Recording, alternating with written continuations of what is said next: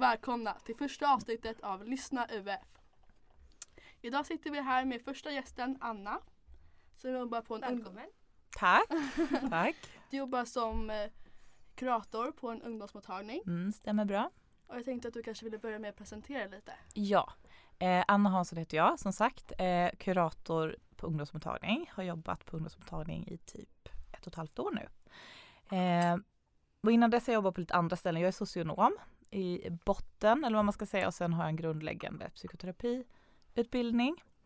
Eh, jag har jobbat med ungdomar, unga personer hela tiden egentligen så jag blev socionom för tio år sedan. Mm. Mm, väldigt kul. På lite olika ställen. Socialtjänsten och tidigare BUP också. Barn och ungdomspsykiatrin. Okej. Kul. Mm, Ja, vi har ju då lite frågor till dig. ja. Så uh, vår första fråga till dig Anna Mm. är hur ser du på tystnadsplikten? Eh, Mm. Kan man verkligen prata om vad som helst och lita på att det inte kommer ut när man går till er på UMO? Eller även när du har jobbat på BUP också? Precis. Eh, ja, det kan man i väldigt, väldigt, väldigt stor utsträckning. Sen finns det några undantag. Jag ska nämna några stycken bara Mm. utav dem. Eh, men tystnadsplikten finns ju till för att skydda personens personliga integritet. Och det är jätteviktigt för att man ska kunna känna ett förtroende inom vården och faktiskt kunna öppna upp och kanske berätta om smärtsamma upplevelser eller svårigheter man har eller funderingar och så. Av väldigt liksom privat karaktär och därför är det så himla viktigt det här med tystnadsplikten.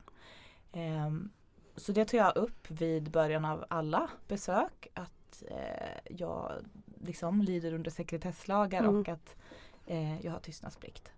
Ehm, sen berättar jag ju bara kort om att det finns undantag. Det finns, det finns en del undantag.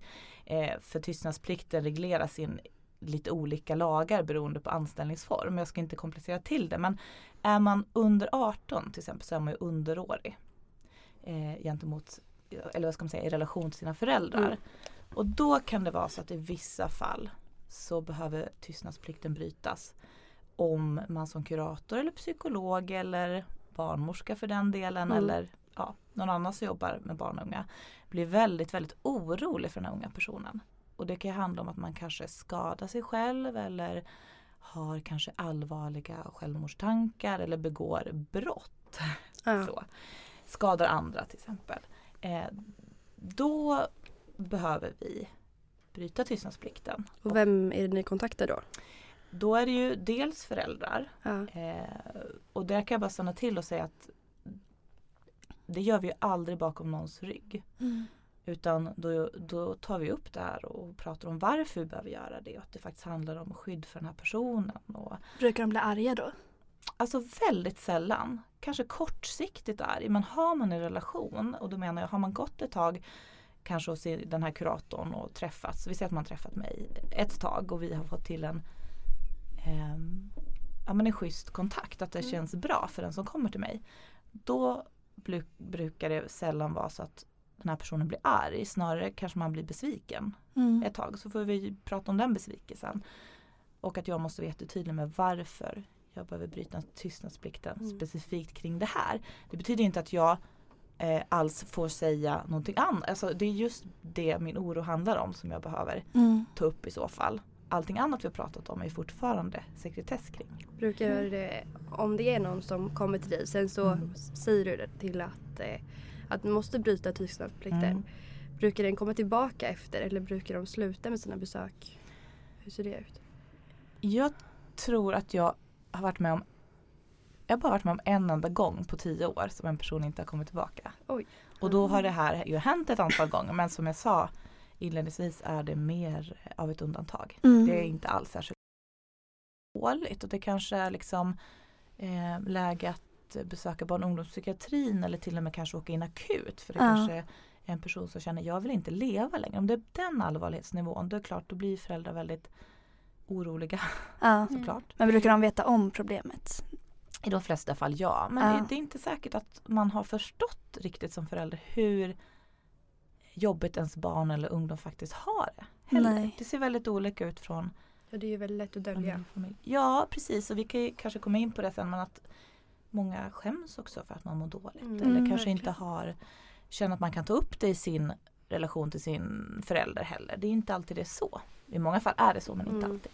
Mm. Sen finns det ett till viktigt undantag som hänger lite ihop med det här. Det, det är om ehm, jag skulle få kännedom att eller misstänka att ett barn far illa. Det kan ju vara ett syskon, ett yngre syskon till den personen jag träffar eller personen själv eller så.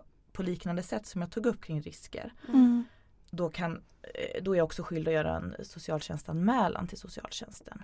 Okej. Och det kan handla om att man kanske, om vi säger att personen i fråga tar droger eller Mm. Eh, begår annan så här kriminell verksamhet eller eh, utsätter sig för fara. Sammanfattningsvis vill jag verkligen säga att det är väldigt, väldigt mycket man kan komma och prata om med en kurator, psykolog eller psykoterapeut eller så Ja. kring sitt mående som aldrig kommer utanför rummet. Det är grundprincipen och den är så himla viktig. Mm. Ehm, Jag tror det är viktigt Mm. att veta om att det som Mm. sägs kan stanna där. Liksom. ja, Och att precis. det inte sprids på något sätt. Nej, det är super, super viktigt. Och det handlar ju till och med om, alltså det handlar ju om som sagt i rummet. Jag får inte heller gå ut till kollegor sen och berätta vad det här samtalet handlade om. Mm. Jag får inte berätta för någon annan. Mm. Mm. Utan det är liksom Det är så det, så det måste gå till. Ja. Ja. Okej, då kör vi den andra frågan då. Mm. Skulle du säga att du märker ett mönster kring den psykiska ohälsan bland ungdomar? Hur har det förändrats liksom under åren? Ja, det där är väldigt intressant för de senaste fem åren så har det kommit mycket rapporter liksom har verkligen larmats om att den psykiska ohälsan bland unga eh, bland, liksom, psykiska ohälsan bland unga ökar Mm. väldigt mycket och så. Eh, och det stämmer ju, det gör den. Och jag har tänkt mycket på det här för jag träffar ändå många som ehm, har ett psykiskt lidande av något slag. Mm. Eh, och försöker förstå liksom vad kan det handla om och så. Eh, och jag skulle egentligen vilja utgå från faktiskt en rapport som Folkhälsomyndigheten gick ut med förra året 2018. Mm. Där de liksom ställer frågan varför har den psykiska ohälsan bland unga ökat?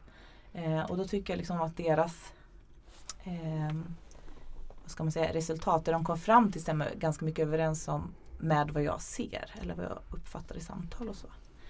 Ehm, och det är att de ringer faktiskt in att skolan, förändringar inom skolan och förändringar på arbetsmarknaden eh, liksom kan ligga till grund för att unga i större utsträckning mår dåligt idag.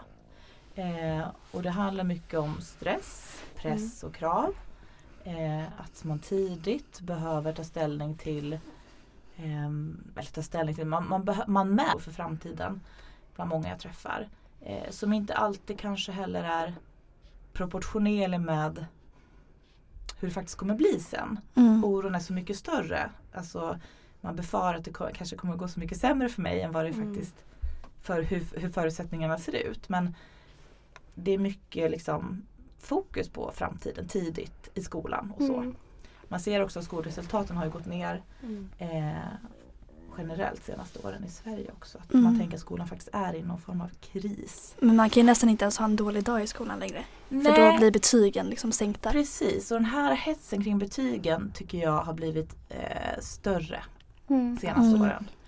Och jag kan ju ha 14-15-åringar s- hos mig som är super, super stressade över gymnasieval. De måste Ja. välja rätt. Det finns liksom någon, någon, någon oro kring att om jag väljer fel nu då kommer det gå åt helvete för mig. Mm.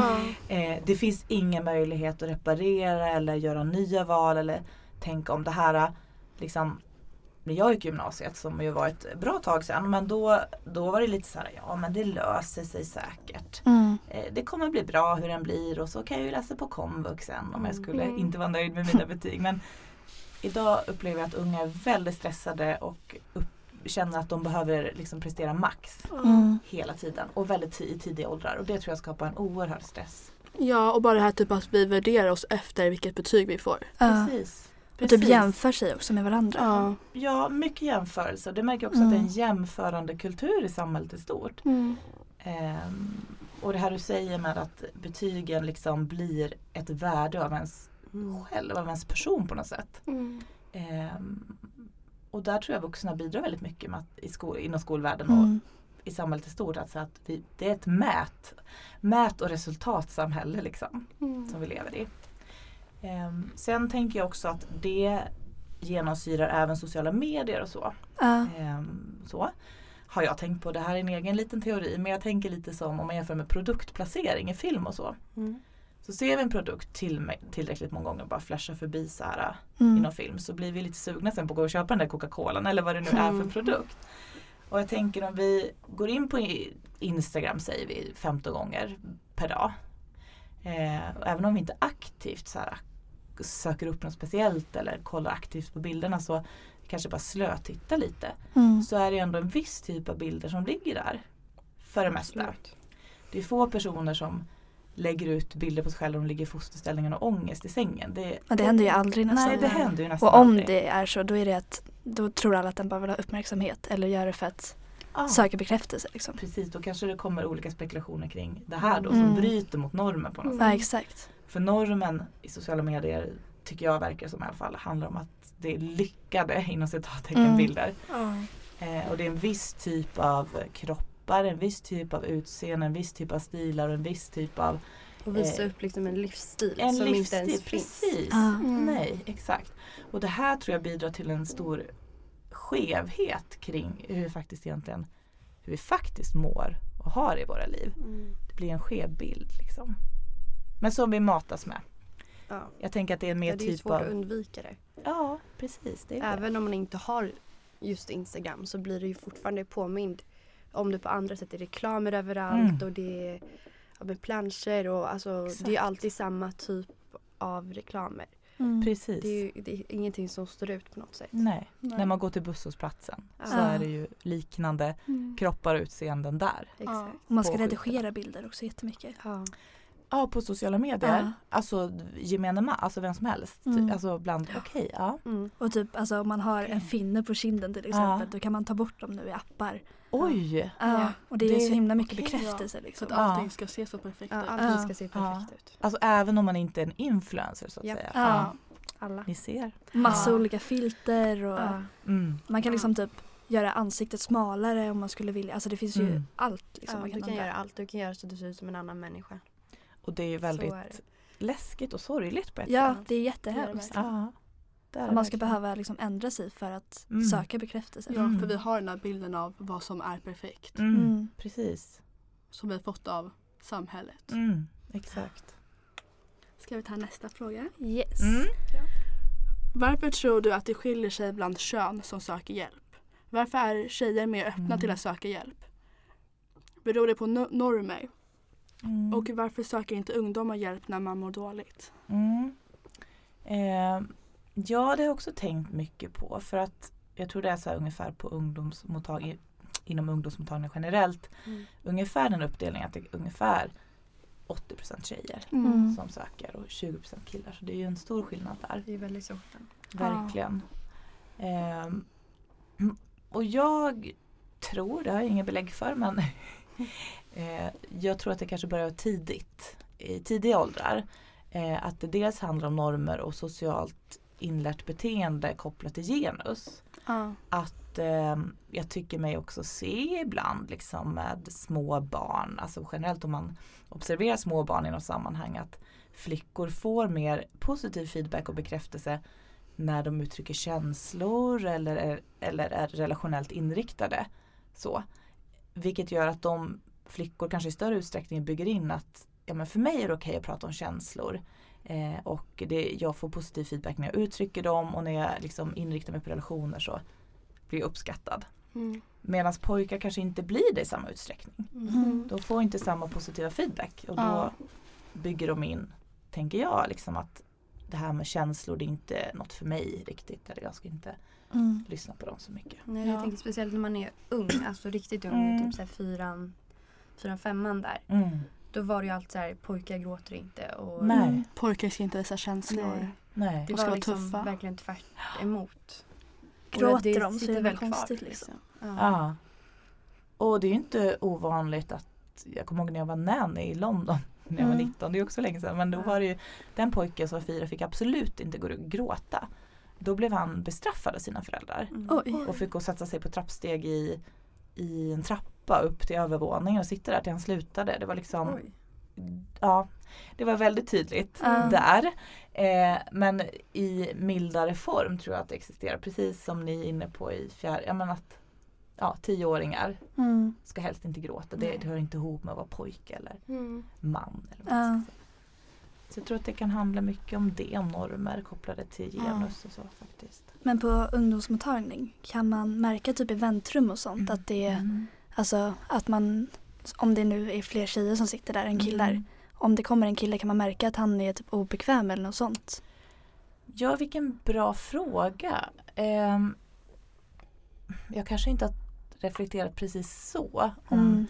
det är en kille som är mer obekväm men det är klart att det är inte alltid bekvämt att sitta i väntrum. Mm. Nej. Eh, men det kanske är så att man som kille eller ung man känner att man sticker ut då lite om det sitter man är enda Mm. killen där och så sitter det sju andra tjejer i väntrummet. Ja. Jag kan tänka mig att det kanske känns lite som att borde jag vara här egentligen? Ja. Alltså, man kanske ifrågasätter mer. Tror du att killar berättar att de går till och alltså, alltså pratar med någon? För tjejer Mm. brukar vara ganska öppna med att de Mm. går och pratar. Jag har Mm. flera vänner liksom som berättar det men jag har aldrig hört någon av mina Killkompis. killkompisar nämna ens Nej. att de... Precis, jag brukar ju fråga det Ja. eh, efter ett tag, liksom efter ett tag in i kontakten. Liksom, har du berättat för någon att vi träffas? Och, och, så, och då är det väl kanske men jag har inga direkta siffror men, men en del har berättat och en del har inte gjort det. De, en del tycker att det är privat. Mm.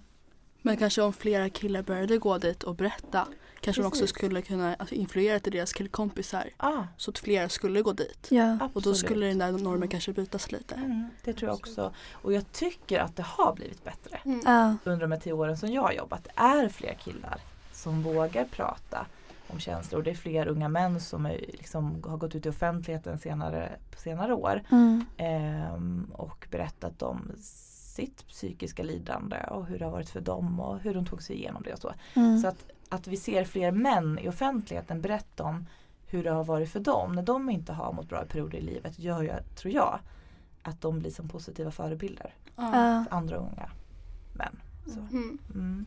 Så det är känns bra. typ viktigt också när man är så liten, typ går i Mm. fyran, femman, att man Mm. lär sig om psykisk ohälsa för att de sedan ska veta att det är inget fel att söka hjälp. Nej. Att För man, att jag tror att om de får veta det då så kommer de kanske våga. Exakt, att man tar bort det här stigmat kring Mm. att, att faktiskt eh, ha perioder i livet då man mår sämre. För det är också helt naturligt att det är Mm. så. Ja. Det är det normala. Och det kanske man behöver få reda på också Mm. väldigt tidigt i tidiga åldrar. Att det här är normalt att ha perioder i livet som kommer vara då vi kanske känner oss nedstämda eller ångestfyllda eh, och har det jobbigt på något sätt. Eh, och det kan ju komma kriser i livet och allt möjligt kan hända. Liksom. Ja. Ehm, och sen var det en till fråga där hur Ja. ehm, varför söker inte ungdomar hjälp när man mår dåligt? Ja, det är en bra fråga. Många gör ju ändå det. Mm. Men jag tror också att mörkertalet är stort. Eh, och en del en sida av det tror jag handlar om att man kanske skäms över hur man mår. Mm. Eh, man skäms över att man mår dåligt. För det fort, finns fortfarande i samhället en, en viss stigmatisering kring att eh, må psykiskt dåligt. Ja. Liksom, ja, kring psykisk ohälsa helt enkelt. Mm. Eh, och sen tycker jag att jag märker att en del unga inte vill oroa andra. Mm. Och heller ibland inte vill ens liksom, det finns en föreställning om att oroa mig som kurator, även om det är mitt jobb. Att liksom, ja men bli orolig, men att kunna stötta och hjälpa vid psykisk ohälsa. Men att det finns någon sån grej också att Mm. eh, man inte ska belasta andra tror jag. Det kan bidra till att man håller det för sig själv. Mm. Och det är ju eh, på ett sätt såklart synd att det är så för att det är ju när vi delar med oss till andra som vi också kan få stöd och hjälp Mm. och chans att må bättre. Men tror du att det är många som känner att det är något fel på dem? Alltså att det är därför de inte vågar Mm. söka hjälpen? Mm, så kan det ju vara och det bottnar ju kanske ofta då i okunskap. Mm. Eh, eller att man har råkat söka information på fel sidor på internet. För att som sagt det normala i livet är att vi har upp och nedgångar. Det är liksom toppar och det är dalar. Ja. Ehm, men det är klart om man jämför med sociala medier då så ser man ju bara topparna. Mm. Och då blir det ju sådär skevt. Mm. Man kanske känner sig annorlunda. Ja, onormal. För jag tror att Mm. alla kan känna, jag kan känna så hela tiden ibland att Mm, man kan bli ledsen eller ha ångest men man Mm. inte riktigt vet varför. Precis. Ja. Men och då känns det Alltså typ jag kan, alltså jag kan förstå de som inte vågar prata om det Mm, då för att de mm. tänker att men ingen kommer förstå mig för att Nej. det är bara jag som känner. Och det är det vanligaste upplever jag, att man inte vet. Man, vet, man kommer för att man vet inte varför har jag så här. Jag är så trött Mm. på att ha det så här. Eh, men jag vet inte vad det beror på och jag tror att en del kanske känner också någon sorts, eh, inte prestation men någon sorts att man, man upplever liksom att jag måste ha en anledning för att gå och prata. Jag måste Mm. veta att mitt mående som jag har nu beror på det här och det här som har hänt mig till exempel. Mm. Men det behöver man absolut inte känna för att komma till en ungdomsmottagning till exempel. Utan det är något vi tar reda på tillsammans. Mm. Jag tänker att det är ett utforskande vi gör tillsammans Mm. kring livssituation och saker som hänt tidigare i livet. Och reaktionsmönster och beteendemönster och sådär. Så att eh, man behöver absolut inte veta från början varför man Söker hjälp. söker hjälp. Mm. Men när man börjar gå till dig till Mm. exempel, Mm. frågar du saker då? Eller hur går det till? Precis. Inledningsvis så, jag brukar tänka att det är de tre första samtalen ungefär är ju dels en så prova på situation. Mm. Framför allt för den som kommer. Alltså, hur kändes det här eh, att, att träffa mig? Och jag brukar vara öppen med det att det handlar också om det här med att kunna få ett förtroende och börja prata om saker. Eh, det kräver ju att man känner att man litar på den andra personen eller i alla fall tänker att jag kommer kunna lita mer och mer Mm. på den här kuratorn säger vi. Eh, och då krävs det ju matchning och det är jag öppen med från början att det finns andra kuratorer här och psykolog och så, som, man, som man får träffa på vår mottagning till exempel. Så att skulle det vara så att man inte känner att man matchar då, då får man träffa någon annan. Så det är liksom steg Mm. ett. Och sen så brukar jag tänka att de tre första samtalen också är lite pröva på. Och lite kartläggande så här att det blir mycket frågor eh, från min sida. Mycket om så här, nuläget, livssituation, hur det sett ut tidigare? Har man upplevt sådana här perioder kring då man mår sämre på något sätt? Har man upplevt det tidigare i livet? Har man varit utsatt för någonting i tidigare i livet? Det kan handla om hot och våld eller övergrepp och så. så att det, Mm. jag frågar ganska mycket och en del mycket specifika frågor. Eh, och ofta upplever jag att de som kommer tycker att det ändå känns ganska skönt. Mm. Att man inte kanske behöver, att det inte är helt så här, eh, vad ska man säga, som ett tomt papper utan att jag styr kanske lite mer. Mm. Mm. Och sen om man efter tre samtal ungefär bestämmer att vi fortsätter och vi kommer kanske med jobba med inriktning kring det här temat och det kanske finns en målsättning till och med. Mm. Om jag vill kunna ja, eh, må bättre, känna mindre nedstämdhet, oro till exempel. Eh, då blir det inte lika mycket frågor.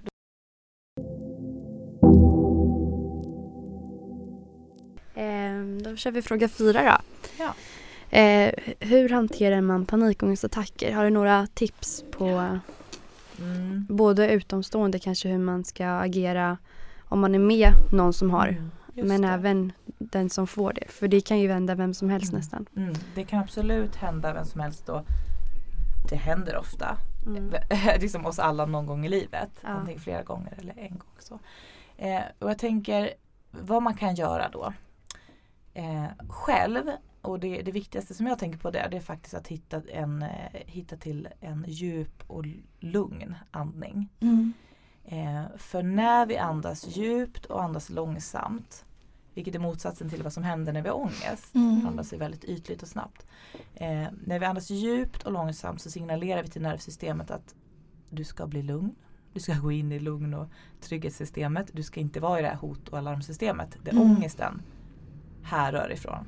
Så att andas då är mitt första tips. Och då kan man eh, till exempel andas i fyrkant. Mm. Finns det en övning som heter. Eh, som man kan ta hjälp av. För ofta oavsett vart man är i ens omgivning så finns det ju typ ofta någon, någonting som har formen av en fyrkant. Mm. Till exempel ett fönster. Och då börjar man i ett hörn på den här fyrkanten och andas in. Långsamt samtidigt som man räknar till tre. Mm. Sen ska man försöka faktiskt hålla andan eller så, göra en paus där. Mm. Och också räkna till tre. Och sen andas ut på tre. Ner till liksom nästa hörn. Mm. Så varje in och utandning Mm. blir liksom en sträcka på fyrkanten och varje hörn blir en Mm. paus kan man säga. Så man tänker en, två, tre, andas in. Paus, en, två, tre. Mm. Andas ut, en, två, tre.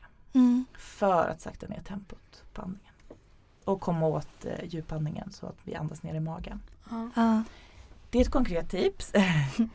Sen tänker jag, det är ju, så, det är ju väldigt obehagligt att få en panikångestattack. Det kan ju Mm. kännas som att man, man kanske till och med tror att man kommer att dö. För det känns obehagligt.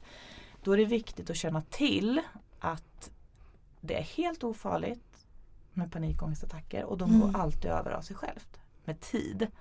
Sen kan det kännas oändligt lång tid om man är mitt uppe i en panikattack. Men ungefär 10 till 20 minuter brukar man säga att den värsta ångesten efter det har den lagt sig. Ja. Det är ändå såklart lång tid när man är i det. Men bara vetskapen om att det är ofarligt. Att försöka påminna sig om det eller att man kanske kan påminna den som får paniken och Mm. ångestattacken. Det här är helt ofarligt. Mm. Det här är en naturlig liksom, fysisk stressreaktion som känns väldigt obehagligt i kroppen. Men det kommer gå över av sig självt. Så kan Mm. göra att man kanske kan släppa tanken på att man har en hjärtattack. Eller liksom håller på att Ja. få en hjärtattack i alla fall. För det kan kännas som det. Men kan man känna på sig innan när en panikångestattack är på väg? Precis, jag tänker har man återkommande liksom så att man drabbas av panikattacker då kan man ju kanske så småningom och gärna då tillsammans med någon annan Mm. som man har förtroende för. Det kan vara en kurator på en ungdomsmottagning eller det kan vara en nära vän eller det kan vara förälder. Försöka sitta ner vid ett lugnt tillfälle. Det är mer att förebygga men att försöka se hur ser mönstren ut Mm. när jag haft mina tidigare panikångestattacker. Vad har liksom föranlett det? Vad, för att en ångest överhuvudtaget kommer från att vi upplever något form av hot. Antingen utifrån att vi är på en tunnelbana som är super, eh, alltså det är supermycket folk och vi får Mm. klaustrofobikänsla eller inifrån av egna tankar och känslor. Eh, och kan man se något mönster här? Ja men det är kanske när jag börjar oroa mig över framtiden. Mm. Eh, så mina tankar går igång. Jag börjar tänka väldigt negativa tankar kring mig själv och min framtid. Och jag kanske tänker det kommer aldrig gå. Jag är värdelös. Det kommer gå åt helvete. Och att det kanske är det som triggar Mm. Ångesten eller panikångestattacker. Att man börjar liksom utforska lite. När man känner sig lugn och behaglig inombords. Hur har det sett ut de senaste gångerna? Kan man motverka det då om man tar reda på vad det är? Ja, för då tänker jag när man får nästa gång automatiska tankar om att fan vad jag är dålig. Då kanske man kan komma ihåg eller i alla fall försöka bli påmind då av någon annan. Eller att man automatiska tankar, det är klart de sitter ju i ens eget huvud men att man kanske Mm. tänker, men vänta nu. Vad är, vad är sanningshalten i den här tanken? Nej Mm. men jag är inte värdelös. Och det här triggade faktiskt en panikångestattack förra gången jag tänkte så här om mig själv. Eh, att man liksom försöker bryta det. Och ett, sätt och, ett annat sätt att bryta panikångest är att försöka hålla sig till, alltså att vara, prata logiskt med sig själv. Mm. Eh, om man inte har någon utifrån som kan hjälpa en med det. Att, att liksom säga att jag har en panikångestattack, det är ofarligt, det kommer gå över. Och sen fokusera på det man gjorde innan man fick den. Mm. Vart, vad var målet? Alltså vad höll jag på med? Och så omdirigera uppmärksamheten till det. Jo men jag skulle faktiskt göra mig i ordning och sticka Mm. iväg till, till min kompis eller vad det nu var. Mm. Mm. Så att man försöker ockupera hjärnan med annat. Eh, så. Men det är svårt där och jag menar om man lider och har väldigt många återkommande panikångestattacker och det här är ett stort lidande i ens liv då är det viktigt att söka hjälp, Mm. professionell hjälp. Och då behandlingsmetoderna mot paniksyndrom då som det heter är medicinering eller psykoterapi eller både och Mm. tillsammans. Så det går att få hjälp alltså? Det går absolut att få hjälp och mycket, en hel del kan man göra på egen hand. Ja. såklart. Eh, men som utomstående är det viktigt att tänka på att försöka lugna personen också och faktiskt Mm. sätta ord på vad som händer och att det är ofarligt, det kommer gå över. Eh, så. Mm. Mm. Jag har, jag har, när jag har kollat lite så här eh, på hemsidor Mm. så står det att man ska göra lite olika. Vissa menar att eh, det är bäst att sätta den ner, andra Mm. säger att den ska stå upp och vissa Mm. sidor säger att man ska ligga ner. Vad, är- vad är egentligen? Vet du det? Nej, vilken bra fråga. Men jag tänker lite så här att när man ska komma i kontakt med sin djupandning till exempel Ja. som ett sätt att häva ångest. Då är det viktigt att man, något som brukar hjälpa är att man känner sig grundad. Mm. och jordad. Och då handlar mycket om att ha kontakt med underlaget. Så då skulle jag nog inte egentligen rekommendera att ligga ner. Nej. Utan snarare kanske sitta ner då med hela fotsulan i marken för att känna att liksom Jag finns här. Jag, jag är jordad. Jag, jag, jag liksom kommer inte försvinna iväg nu Mm. även om det känns Mm. som att jag kanske håller på att bli förvirrad eller galen. Utan Mm. jag är faktiskt här och nu. Det är ett sätt att förankra sig på något sätt. Så sitta eller stå skulle jag nog i så fall Mm. rekommendera. Okej. För jag har fått panikångestattacker några gånger. Ja. Och jag upplever det som att, som du sa, att det känns som Ja. att man kommer dö. ja. Men också att det känns som att, alltså att det inte tar stopp. Alltså man kan Nej. inte andas på ett lugnt sätt. Det bara liksom Mm. åker upp till bröstet direkt. Mm. Det är ju väldigt svårt och därför tänker jag att det är väldigt viktigt att man tränar på olika andningsövningar och att djupandas i Mm. stunder då man inte har ångest. Gör man det tillräckligt ofta så kanske man också faktiskt kan göra det så småningom vid en panikångestattack. Mm. Även om det är jättesvårt. Mm. Det är det verkligen. För att det är ju panik. Ja, och man vet ju aldrig när det kommer heller. Nej. Alltså jag har kompisar också som Mm. har varit med om det och då blir det att helt plötsligt kan det komma liksom, Mm. helt från ingenstans. Mm. Så det är med att här, börja förstå och kartlägga panikångesten i Ja. lugnt tillstånd. Eh, det kan ju vara ett sätt att förebygga, att börja se mönster. Vad är det som Mm. brukar trigga min ångest? Är det något speciellt? Är det i relationer jag triggas? Eller är det när jag börjar tänka på framtiden? Eller är det när jag faktiskt utsätts för väldigt många människor på samma gång?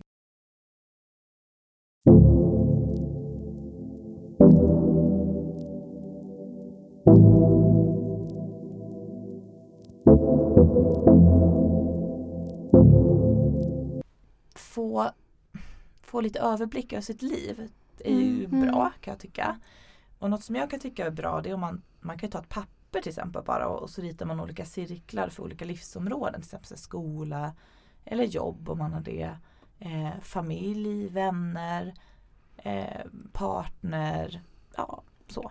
Man, man liksom gör olika cirklar för olika Mm. livsområden. Och så kan jag tycka att det är bra att man kanske gör plus och minus. Här, vad inom varje livsområde, Mm. till exempel skolan, vad är det som tar energi här och vad ger energi? Mm. Och då kan man få en ganska bra överblick. Okej, i det här, inom det här området var det väldigt mycket minus. Vi säger skolan. Vad, kan man ändra på något här? Det är inte alls lätt att ändra på saker i Nej. skolan Nej. när det gäller skollivsområdet. Men kan man få någon anpassning då? Kan man prata med lärarna eller vad man kan göra? Eller i familjen och det visar sig att ja, men det är minus för att jag inser att jag bråkar jättemycket med alla i min familj. Mm. Ofta liksom. Hur ska vi göra med det? Vad behövs? Alltså hur, för att se, kan man ta bort minus och lägga till plus? Lite så. Mm.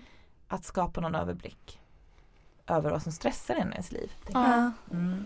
Och hur, hur vågar man Mm. söka hjälp? Hur vågar man söka hjälp? Mm. Alltså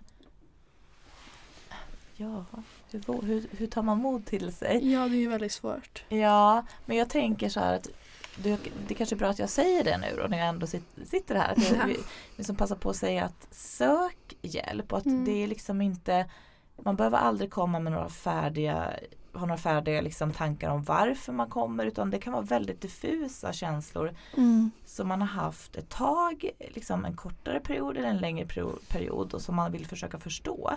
Och att det, jag tänker att det är viktigt att man inte har för höga krav på sig själv inför att söka hjälp. Utan sänk nivån även Mm. där. Utan eh, vi tar reda på tillsammans vad det handlar om. Mm. Men man kanske också kan eh, läsa om man googlar hur, alltså så här, vilka ställen finns det att söka hjälp och hur, vad står det på umo.se till exempel om det handlar om ungdomsmottagningen. Mm. Eh, och där står det ju, vet jag i alla fall, att inga frågor är för små. Mm. Så att man inte liksom känner att, ja men inte ska väl jag komma med det här pyttelilla kanske man tänker. Men jag menar allt typ av liksom lidande eller hur man mår eller hur man har det, det är ju subjektivt. Det, det är ju liksom inget som går att mäta. Det är ju en Mm. egen inre upplevelse. Mm. Och eh, allas egna inre upplevelser är värda att ta på allvar. Mm. Verkligen. Absolut. Och att man kan tänka att det här är en satsning som jag gör för min egen skull och på mig själv. Ja, Mm. verkligen. Chans i dig själv. själv. Ja, Och ingen säger ju heller att man måste komma tillbaka. Man Nej. kan ju alltid prova. absolut. Man kan alltid prova och känns det inget bra behöver man inte komma tillbaka. Så kan man prova någon annanstans hos Mm. någon annan kanske. Mm. Ofta hittar man ju rätt Mm. till Tror du att det är många som känner att de känner sig dumma om vi säger att jag skulle gå till dig Mm. och prata Mm. och så känns det inte helt rätt Mm. och de är öppna och säger det. Mm. Ta, alltså hur tar du det då? Ja, hur tar jag det då? Nej men jag, får ju, jag tar ju professionellt. Det är klart att det har hänt liksom. Ja. Och då tänker jag att nej men det är så som i alla andra typer av relationer även om det är en speciell situation. Mm. Att man klickar ju inte med alla personer. Nej. Det är ju så, då får man vara öppen och prata om det. Ja. Och så blir det mitt ansvar som professionell att hitta någon annan person som den här personen kan prova gå till. Eller Mm. Ja, ni hjälper den vidare då? Ja då hjälper vi med det precis. Antingen Ja. om det är på mottagningen, på ungdomsmottagningen eller om det kanske handlar om att man behöver komma någon annanstans för att jag också kanske gör den bedömningen. Då kan jag hjälpa till att skriva remiss och så. Mm. Så att vi hjälper verkligen till med att man ska försöka hitta både rätt person och rätt ställe. Så att säga. Mm. Men ni Mm. nekar aldrig någon, eller? Nej det gör vi verkligen inte. Nej. Utan alla, alla är välkomna? Alla är välkomna. Blir vissa samtal för jobbiga för dig att hantera? Eh, det är klart att jag blir väldigt påverkad ibland och berörd men Mm. det är ju också något som ingår i min yrkesroll som jag är van vid på ett sätt. Eh, och det viktiga då som, som professionell det är att man tar hjälp av eh, kanske handledning på Mm. ett anonymiserat sätt och såklart för det är ju tystnadsplikten och det här men då får man eh, kanske berätta mer om sin egen känsla i det här mötet och få hjälp med det. Snälla. Tack för att du kom. Tack snälla för att du tog din tid att komma hit. Tack för att jag fick komma. Det var Ja, jättekul att Det var samtala med jättekul er. att ha dig här. Ja, För det är väldigt viktigt att belysa just det här viktiga ämnet med Mm. psykisk ohälsa. mm, Mm. det är det verkligen. Och det känns som att vi fick många bra svar på Ja. hur man kan få hjälp och vad Verkligen. man kan göra. Och Så. Vad bra. Ja. Ja. jätte...